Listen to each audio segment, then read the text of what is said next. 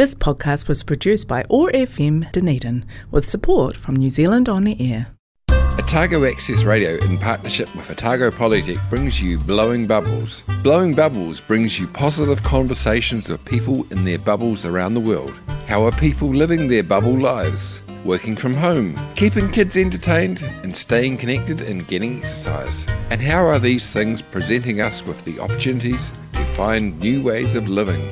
Every weekday, the Sustainable Lens team of Samuel Mann, Shan Gallagher, and Mawera Karatai reach out from their bubbles to chat with interesting and positive people around the world. Broadcast on Otago Access Radio 105.4 FM and streamed and podcast on oar.org.nz and sustainablelens.org, bringing connection, joy, kindness, and peace in the days ahead. Welcome to Blowing Bubbles, positive conversations with people in their bubbles, their safe spaces around the world. I'm Samuel Mann in Sawyers Bay, Dunedin, and I am joined today by Mawera Karatai in Whakatane. Kia ora, Mawera. Good, Sam. How are you? Very well. How was your weekend? Uh, it was good. We introduced a new chicken to the hen house, and um, there was blood. Uh, so we'll see how they settle down. I think they're going to be okay. All my chicken owning friends tell me that it's just the pecking order being re-established, and everything will be fine. All your chickens are called George. All your animals are called yes. George. Yes. So you've got Chicken George, just like from Roots. Yeah, well, we've got um, George Cluck 1, George Cluck 2, and George Cluck 3, and George Wolf 1. Not to interject there, guys, but isn't there a headless chicken song called George? Is there really? That's yeah, so good. It really is. Fiona McDonald sang it too. So I don't want to say there's some providence in calling your headless chicken George, but you can Google that fact. I think it's real. I'm going to. And who are you introducing today? Um, uh, today it's my absolute joy to introduce a very hilarious, obviously, Hayden Mariner. Um, he is a tourism consultant uh, and a political writer. Uh, I know him um, in a few different contexts, but um, most significantly at the moment with an election coming up um, in one of my election associations with Labour Party. And he is just a good bloke. Um, he he's a grassroots kind of guy who's out there um, making a difference that can be measured, and I appreciate that a lot. Welcome today, Hayden, and thank you for sharing with us. Welcome, Hayden. Oh, sure, sure. Hey, um, thank you to both of you guys for having me along. Um, as a grassroots focused person, I'm all about change on the ground. Um, I always believe that it's not enough to change things at governance level because actually it's the bureaucracy that actually implements that change. And if you can't see the bureaucracy making the change, then there's no real change. It's just, well, hot air blowing in the wind. So, how was your bubble life? Um, my bubble life was actually a little different to everybody else's because I have been one of the few people, and I don't know how many of us are out there that has done quarantine in both New Zealand and Australia. So um, I've got to experience the quarantine conditions in isolation uh, in both Brisbane and in Auckland. And some of the myths uh, around what goes on in quarantine actually really puzzle me. They defy logic. And one of the things that I'm, I'm I, we, we were those of us that were in isolation, um, we weren't that isolated. Social media kept us in touch with the regular world. And what we saw as the perception of us in isolation actually was really damaging to your psyche. Um, we were, when you read the Facebook comments about what people thought of us who had returned home, my Papa Kainga, uh, my Wairua is here in New Zealand, and for people to tell me that I was a burden to the taxpayer, that I had no business coming home, and that we were just trying to sneak out to take alcohol and drugs and do all those other, other sorts of things was hurtful. And um, I wish to get this out there really, really openly. Um, the people that tried to sneak out um, were in the 0.01% of the total number of guests and far no that came home. They were not reflective of the attitude of all of us that had come home. We totally wanted to keep our friends and family safe. We totally wanted to come home and do the right thing. The rare exception, well, the book they should have had the book thrown at them. but we should not have all been tarred with that brush. And that was insulting to those of us. And I was in a hotel with 600 people, and only one of them snuck out. Most of those people that snuck out, it was because they were in a, you know, they were trying to get to a funeral or something.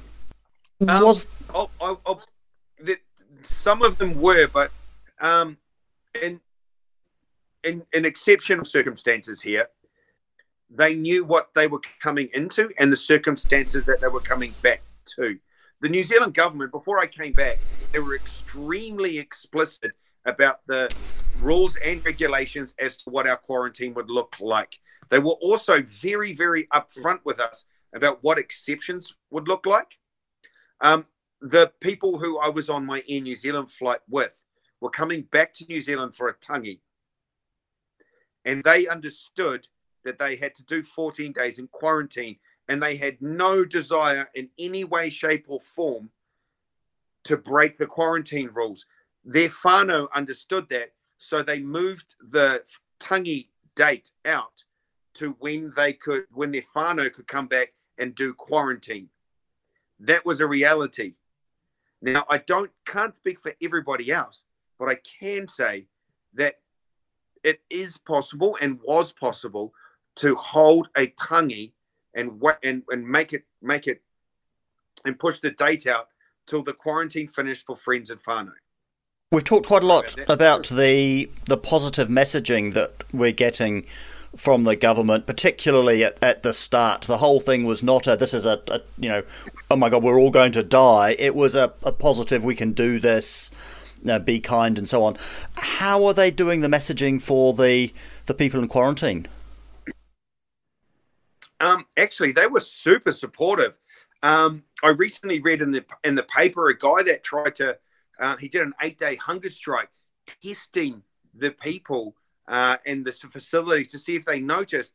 And what I didn't understand is why he bothered to do that.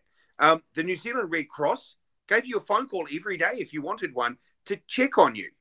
Um, you had to turn that down on your very first day. We had uh, every few days, uh, you would uh, every day you would get a knock on the door and they would do a te- temperature check with a with a registered nurse who would come in full PPE, and that was every day.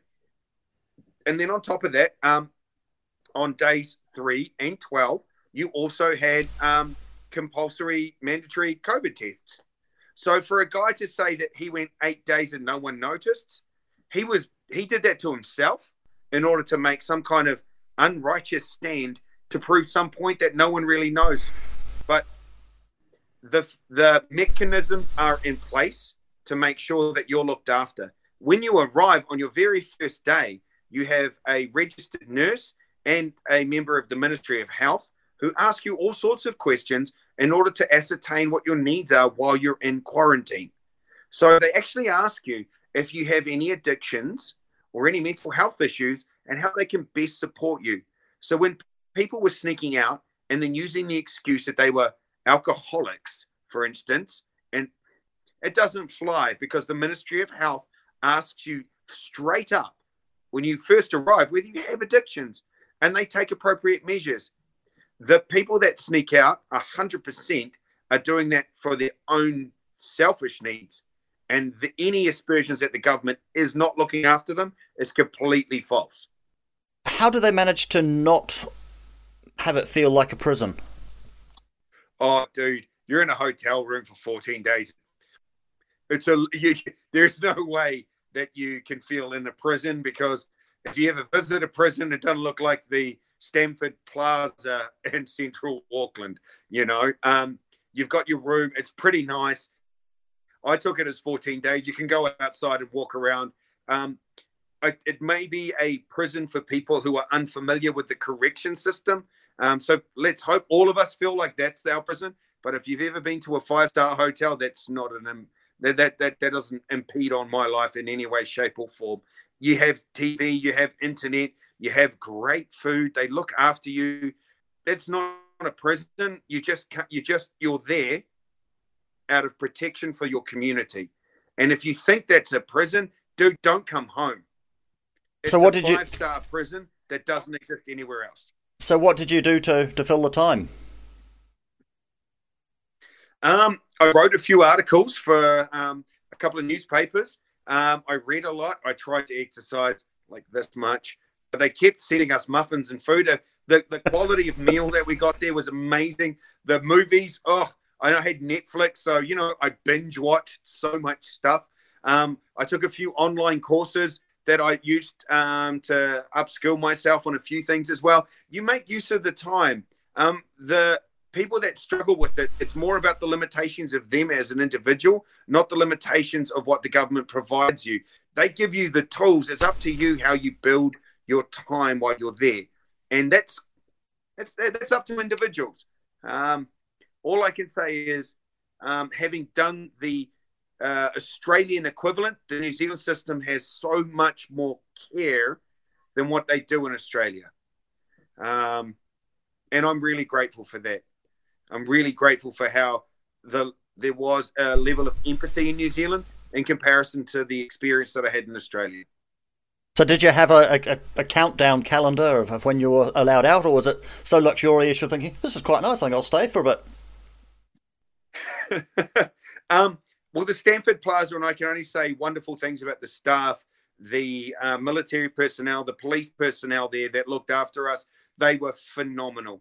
Um, not only were they understanding of what was going on, they understood the social circumstances that we were in. They gave us little bits of encouragement um, and on how to survive in that space. They didn't need to, but they did because Kiwis and Maori and Pacifica and the Indian community that all made up the New Zealanders that were working in those hotels were just spectacular. Um, but like a two year old, sometimes you get a little bit bored just because you're bored. Um, but I, you know, I, Google's an amazing thing. With the internet, you can download books to read. You can keep yourself busy if you choose to. If you need stimulations from other sources, then that's more of a you thing, not a New Zealand government thing. Let's take the first of your music choices. Let's have Bowie's Magic Dance. Why this one? Okay, name me what a song, what an artist, what a movie. Um, what? How can you go past it? If you grew up in the '80s and you saw Labyrinth, it's this is an impossible song not to love. And David Bowie, what a legend. You remind me of the babe, babe with the power do? You do. Do what? Remind me of the babe. I saw my baby crying for this babe could cry. What could I do?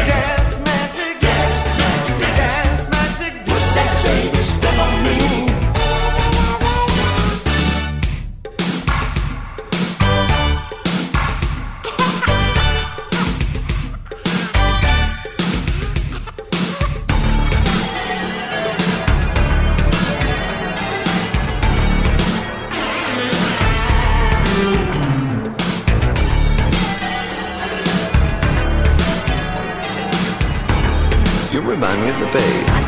Babe with the power. Power of voodoo. Voodoo. You do. me of the Babe.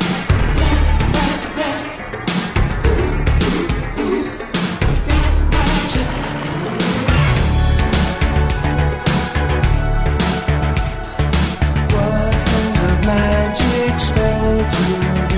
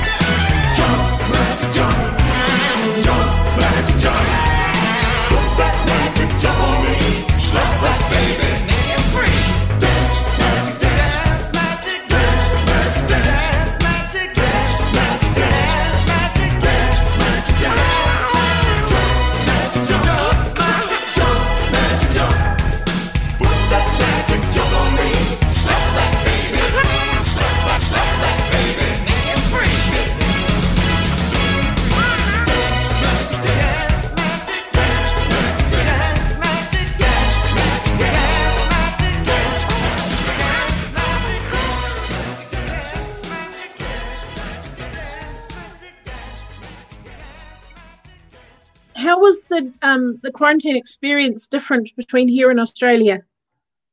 Um, okay, for starters, in Australia, to the only people that could leave the room were smokers. There wasn't the exercise regime. There wasn't the freedom to leave your room. So that immediately brings your world into a much smaller space. Um, they did give you um, regular phone calls, much similar to here, but it was more functional than it was caring. So the empathy wasn't there as well. I was also in a much smaller uh, isolation facility, and my room faced into an alleyway which had no natural light. So without natural light, your cons my my concept, and I can't speak for everybody that was in that space, but my concept of day and night suddenly became really blurred. And so when I left isolation, I had real social anxiety, especially around spatial awareness, um, because my room was in, was entirely too small, and so you couldn't run, you couldn't exercise, you couldn't walk anywhere. You were basically sedentary for 14 days straight. And while that might seem awesome to some people, um, mentally, it affects your state of mind. And it, when I got to the Brisbane airport to fly back to where I was living at the time, um, I went through a, probably about an hour of anxiety just trying to figure out my spatial boundaries. So did you go straight from that quarantine facility straight to the airport?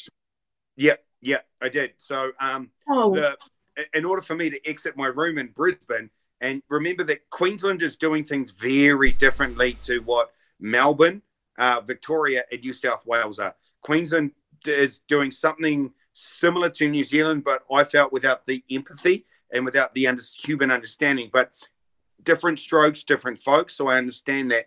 Um, the police actually escorted me out of my room, walked me down to where I signed out, had a taxi cab waiting, put my bags in, and then I was gone. That was the sign out procedure. So you're back now. Where are you? Are you in Rotorua? I'm 100% back in the center of the universe uh, in Rotorua. And what are you up to? Um, at the moment, I'm doing a little bit of consultancy work, and I'm also uh, campaign managing for Tamati Coffee. People may have heard of me. He's, he's uh, been the Waiariki MP for the last three years.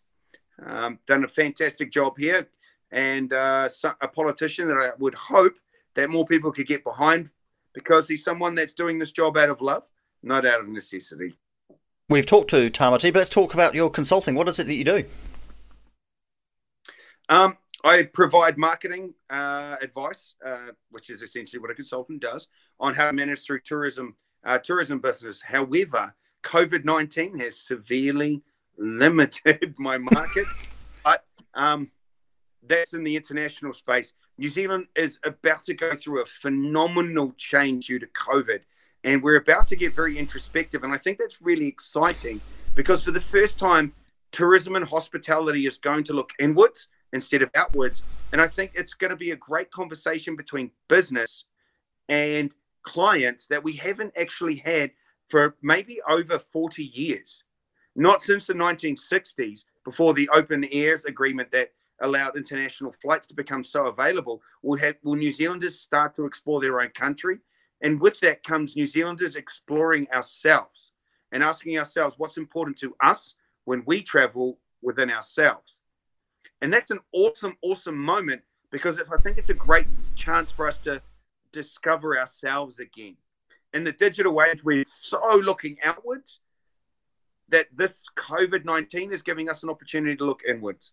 And that I think is beautiful in, in, in every single way because we're going to come out of this with a really great sense of ourselves. And we, we, we talk about mental health, but actually, travel and tourism is actually a reflection of our cultural values. And if we're doing that within ourselves, then actually, as if we, when borders do open, the Kiwis that are going to travel are going to be so sure of who they are. They're going to be the best advertisement for this country we've ever had. I think it's a missed opportunity that they didn't bring out the "Don't leave town till you've seen the country." Oh yeah, no, Sam, I, I agree with you. Um, I um, in my younger days when I was thinner, better looking, and wasn't so grey, I used to be a tour guide uh, for a New Zealand company called Contiki, and I had the greatest pleasure of my life um, taking international guests around New Zealand and showing off my own country. And one of the things that used to frustrate me were New Zealanders who had never, if you're from the South Island, they'd never been across Cook Strait. And if you're from Auckland, they'd never been south of the Bombays. But they had, they used to brag about having 27 stamps on their passport, but hadn't seen Wellington or hadn't seen Auckland or hadn't been to Queenstown. And now we're going to do that. And what could be cooler than Kiwis from Auckland seeing the West Coast, um, Kiwis from Christchurch going up to the Bay of Islands and seeing the hole in the rock, or everybody coming to Rotorua because this is basically the best place in New Zealand. You know, if I if, if I can say to anybody that there is one place in New Zealand they should visit, it's to see how Rotorua does it. Because we've been doing this for such a long time, this is what New Zealanders do when visitors come to us. We open our hearts, we open our homes, we open our arms and welcome them. And Rotorua has been the reflection of our cultural values since ever. And this is the this Rotorua isn't the birthplace of tourism, we're the birth people of tourism. And it's that personality that you should come for.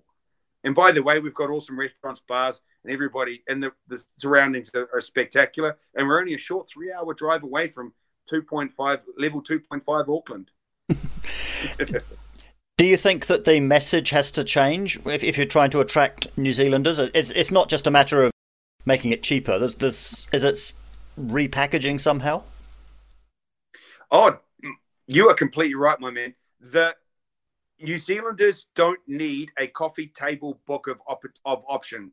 We know what our country has to offer. Why we visit places is because we want the feel the personality. We we don't want to go there because it's got a lot of options. A lot of what we know.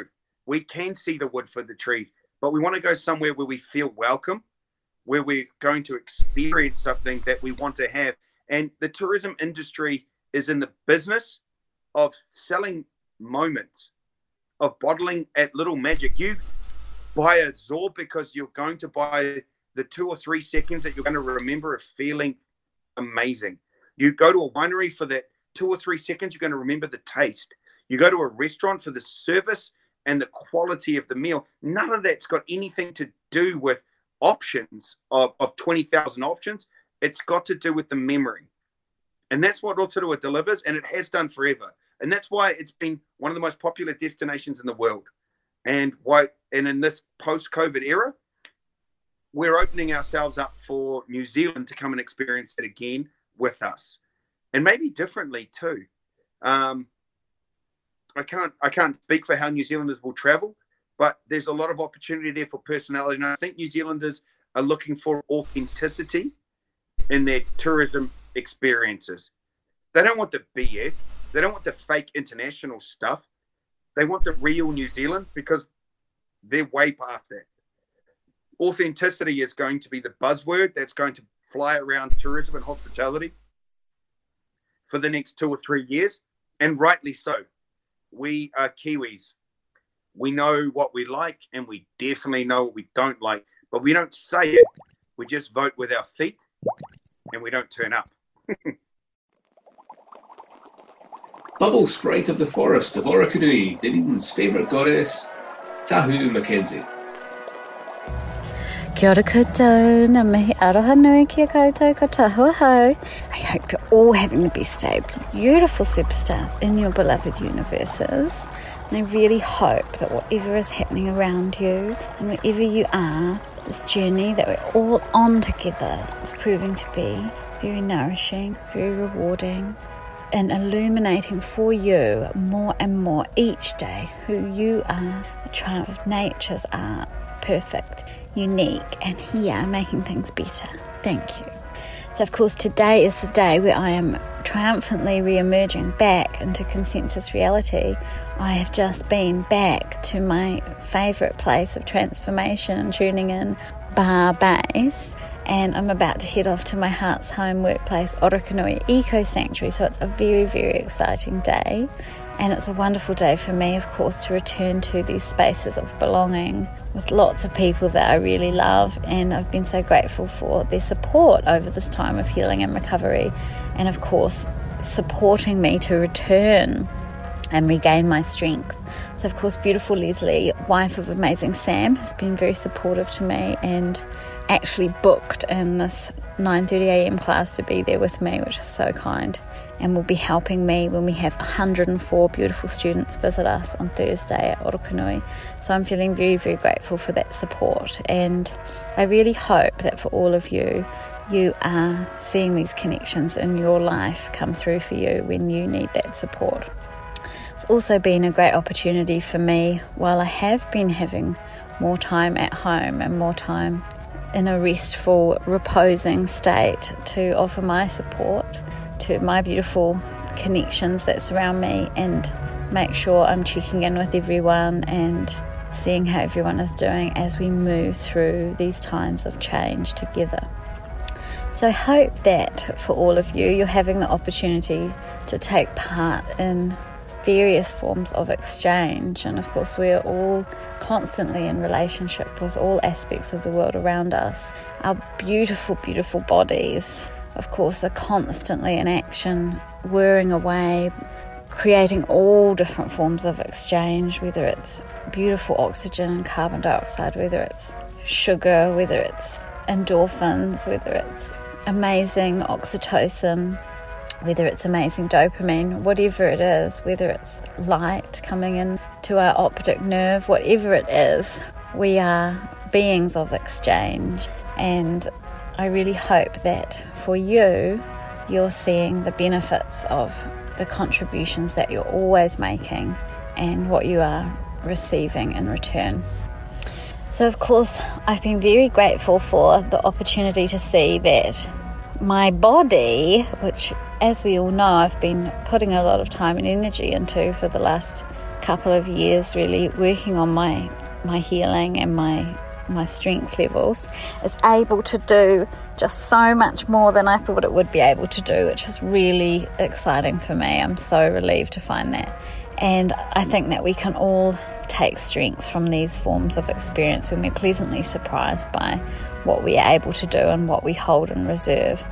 And at times, particularly when we are faced with new and unexpected challenges, as we all are at the moment, we can have moments of feeling unsettled and we can have moments of feeling destabilized. But when we are able to remember that in our true nature, in our true essence, we are strong, we are adaptable, we are so capable, and we come from an infinite web of survivors and visionaries, all life has come before our life to make our life possible. And of course, we are here laying the foundations for that new life that's waiting to come into the world. And we are, and we're doing a great job. So I really hope for all of you, you're really enjoying this process of growth and exchange. And I'll look forward to talking to you more tomorrow. Thanks so much. Ka kite. I was thinking uh, about what you were talking about before um, about us getting to know who we are again. And I think what's going to be quite interesting is that as people come to experience um, different activities in our towns, we're going to see those different faces, those different accents, and and all of a sudden they're not. We're going to have that realization as a country that actually these are not visitors; these are our own people. Yes, that's going to be really cool. I, I'm really, really, really excited for New Zealanders to be excited about us. Um, we still have that.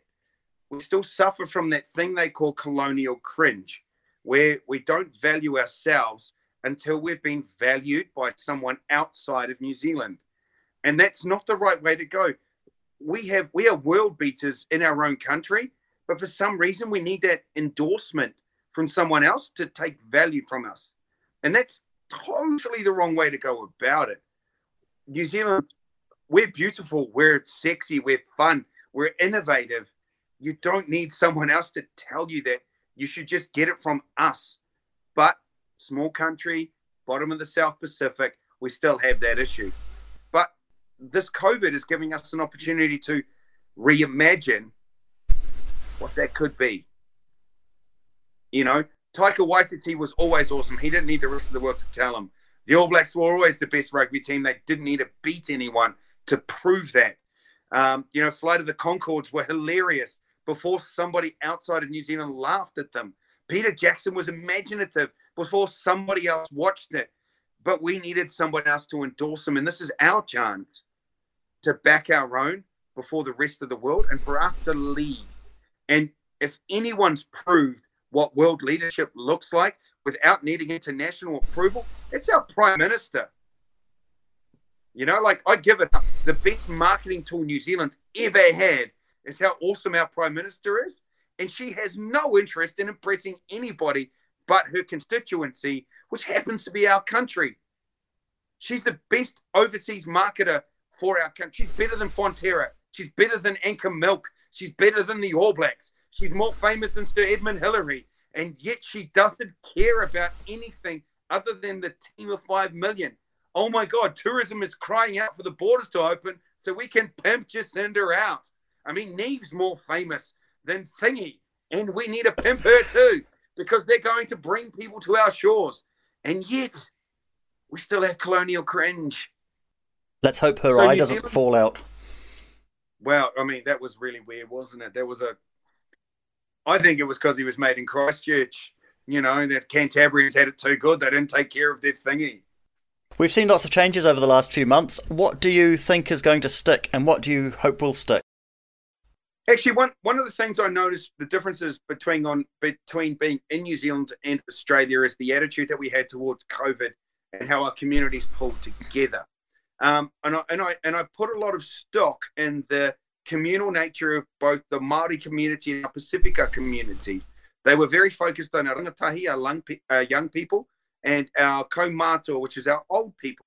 Um, that doesn't exist in Australia. They are literally the Western model for the nuclear family very insular, me for me, eye for eye.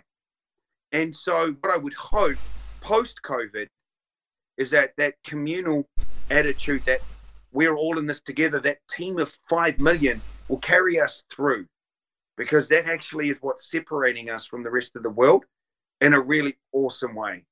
We are we were unified as a team of 5 million. And of course, we all went to primary school. We always had a couple of dickheads in our group of mates that we kind of tolerated. You know, the one that never bought a round of beers when he was at the pub. You know, the person that dropped the inappropriate joke, or your mate that farted while they were in the elevator. But the fact of the matter is, is that most of us were unified as a country, and that is spectacular. The only times we ever come together like that is the finals of the Rugby World Cup. What do we need to do to, to make what do we need to do to make that really stick? To make it stick? Hmm. Well, I kind of think we already know how to. And I think sometimes, and, I'm, and this is a personal comment here, I sometimes think that our news media, in order to maintain their relevance, is looking for issues that don't necessarily exist. Um, if there's one thing that's come shining through uh, in the most recent COVID cases, is that New Zealand they have COVID fatigue, but also They're suffering from media fatigue. What they want and what, our, what, what the regular New Zealander wants from their media and their politicians is to not be a factor in their lives. They want to, because our lives are busy. We've got jobs, we've got kids, we got sports, we got carbohydrates and keto diets and all sorts of other bad musical choices and Netflix. We don't need Judith Collins coming into our house for five to 10 minutes every day. What we really want to do is for people, we want to trust that our government's going to look after us and that our media is going to just give us the facts and stop trying to find problems that we don't care about. And that is a, a skill of reading the room. And I can honestly say this New Zealand wishes Cameron Bennett was still around and real journalism was what like it was because right now we're still suffering from the nine years where the national government was in and they were trying to play gotcha politics. Oh, we caught you out on a tiny fact. Don't care anymore. I want to go to work. I want to pay my bills. I want to play rugby. I want to lie on the couch, watch and watch Netflix. I want to watch the Umbrella Academy season two. I don't want to hear some dude who's found a tiny fault in something fix the fault and then tell me you fixed it. What lessons do you think we can take from this COVID experience for the more intergenerational questions, climate change, social justice, and so on? Oh, if anything that COVID 19 has proved is that we do care about our intergenerations. Young people stayed home because they cared about their old people. Old people stayed home because they were wanting to reduce the burden on their friends and family. We know how to take a hit for the team. New Zealand did that. Other countries did it. And and again, I'm going to circle back to this media problem. They kept trying to compare us to countries that were doing it better according to them. And then after the, it all came out in the wash, we did it best. Sorry, Sweden, New Zealand did it better. Sorry, Australia, we did it better. The United States and the UK were terrible. The economy is only only filled with people buying stuff, and we looked after the people, and we proved that. And that is the intergenerational amazingness that happened here. People before money. And that used to be what New Zealand stood for. And I would hope that's what New Zealand stands for moving forward. In New Zealand, we value people before anything else. That's why we have the saying tato tato. Let's have Charlie Puth with We Don't Talk Anymore. Why this one? Um, I actually think it's a really honest conversation between two people who've broken up, and it's got a sick bass line. We don't talk anymore.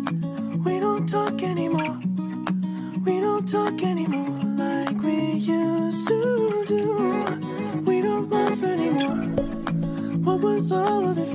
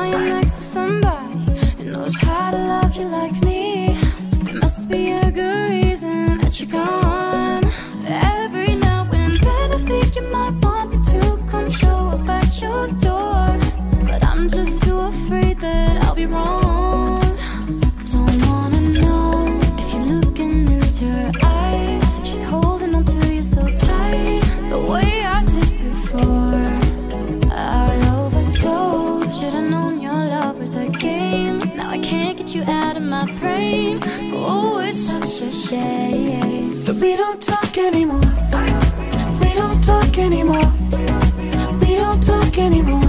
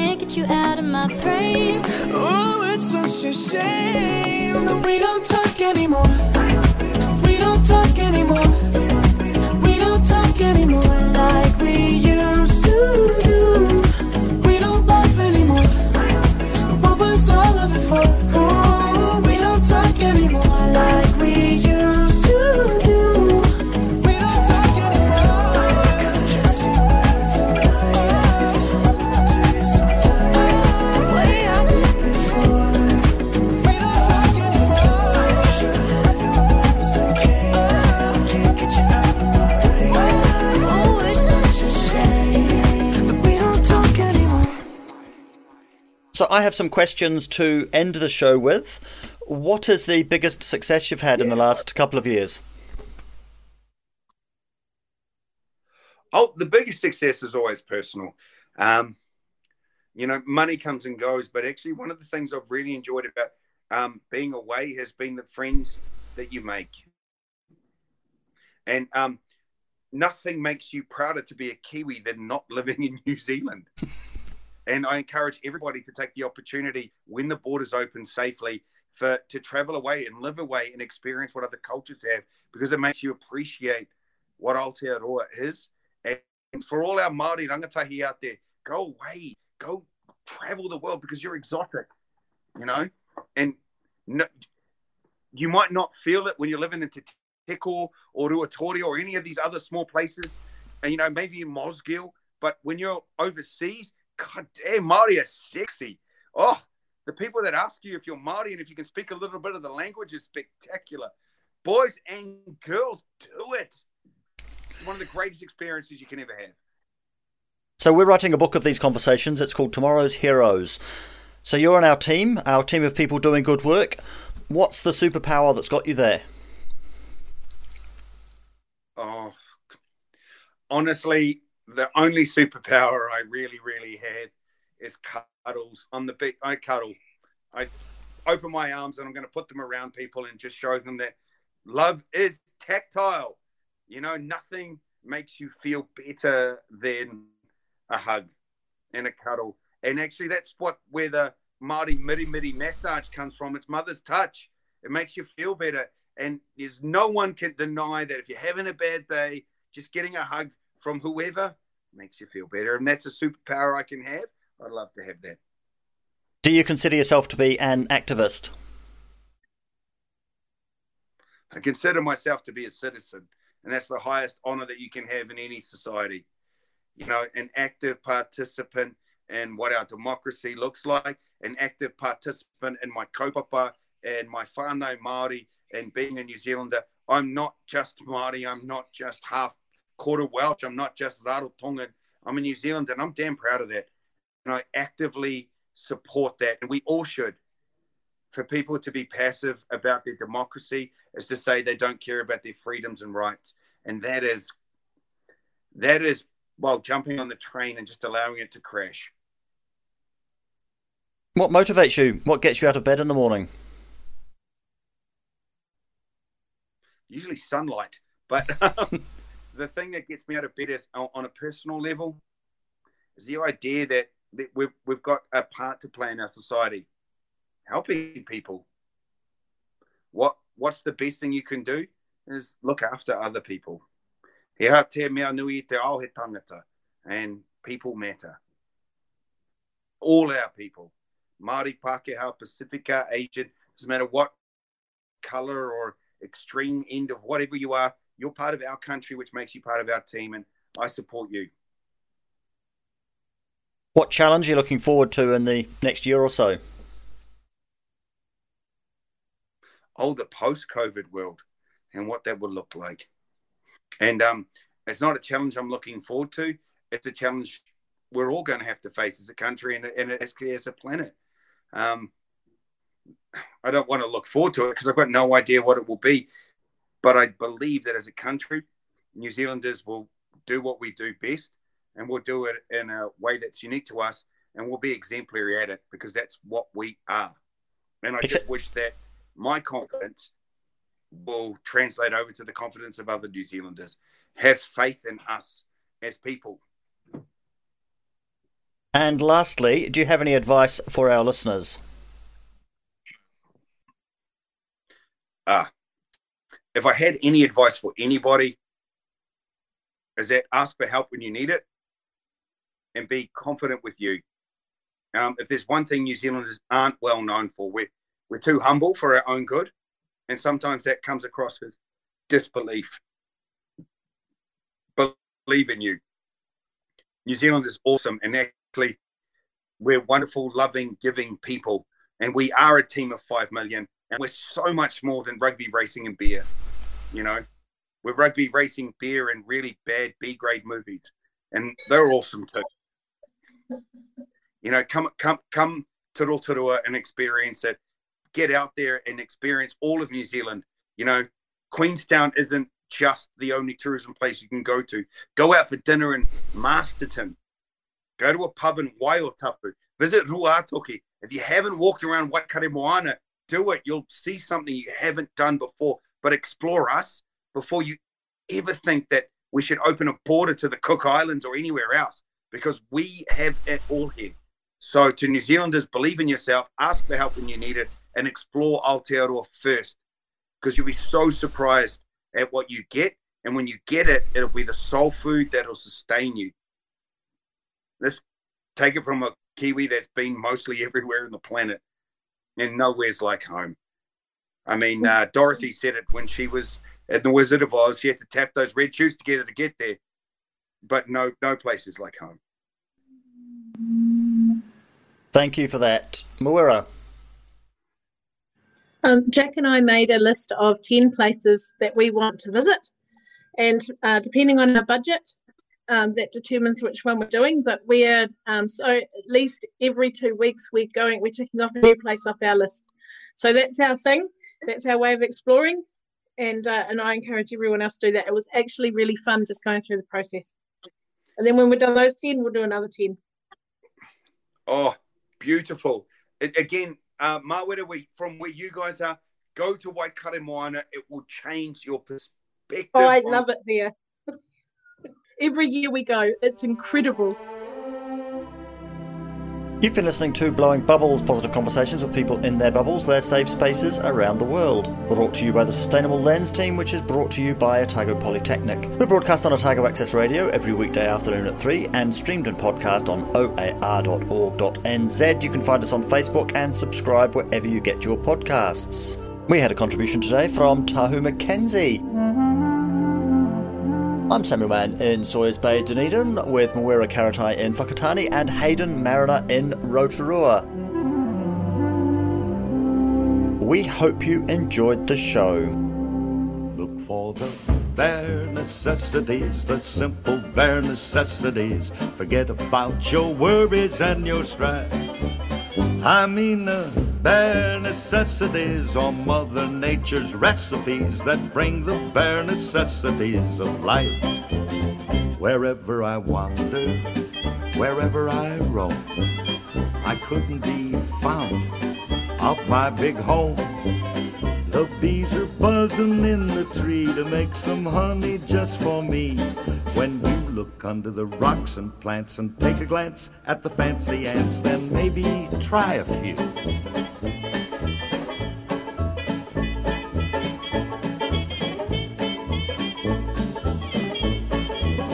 The bare necessities of life will come to you. They'll come to you. Look for the bare necessities the simple bare necessities. Forget about your worries and your strife. I mean the bare necessities. That's why a bear can rest at ease with just the bare necessities of life. Now, when you pick a pawpaw or a prickly pear, and you prick a raw paw, well, next time, beware. Don't pick the prickly pear by the paw. When you pick a pear, try to use the claw. But you don't need to use the claw when you pick a pear of the big paw paw. Have I given you a clue?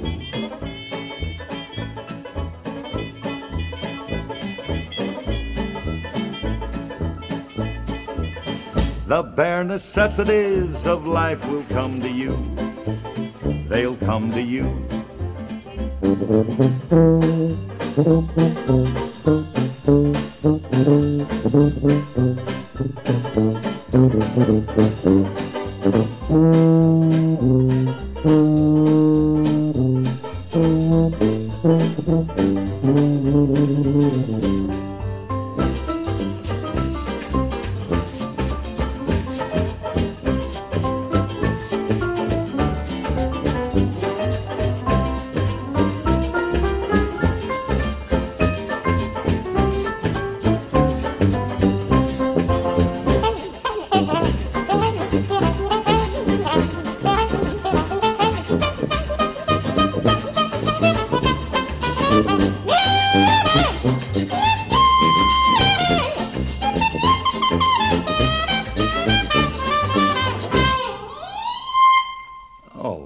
man, this is really living. So just try and relax. Yeah, cool it. Fall apart in my backyard. Because let me tell you something, little britches. If you act like that bee acts, uh-uh, you're working too hard. And don't spend your time looking around for something you want that can't be found. When you find out you can live without it and go along not thinking about it, I'll tell you something true. The bare necessities of life will come to you.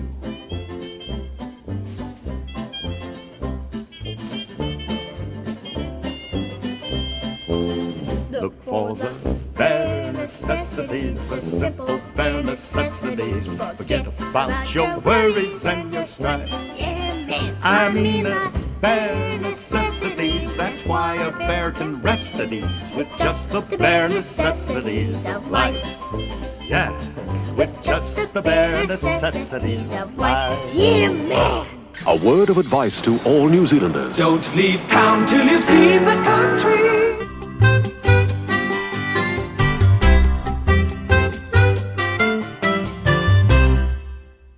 This podcast was produced by OAR FM Dunedin with support from New Zealand On the Air.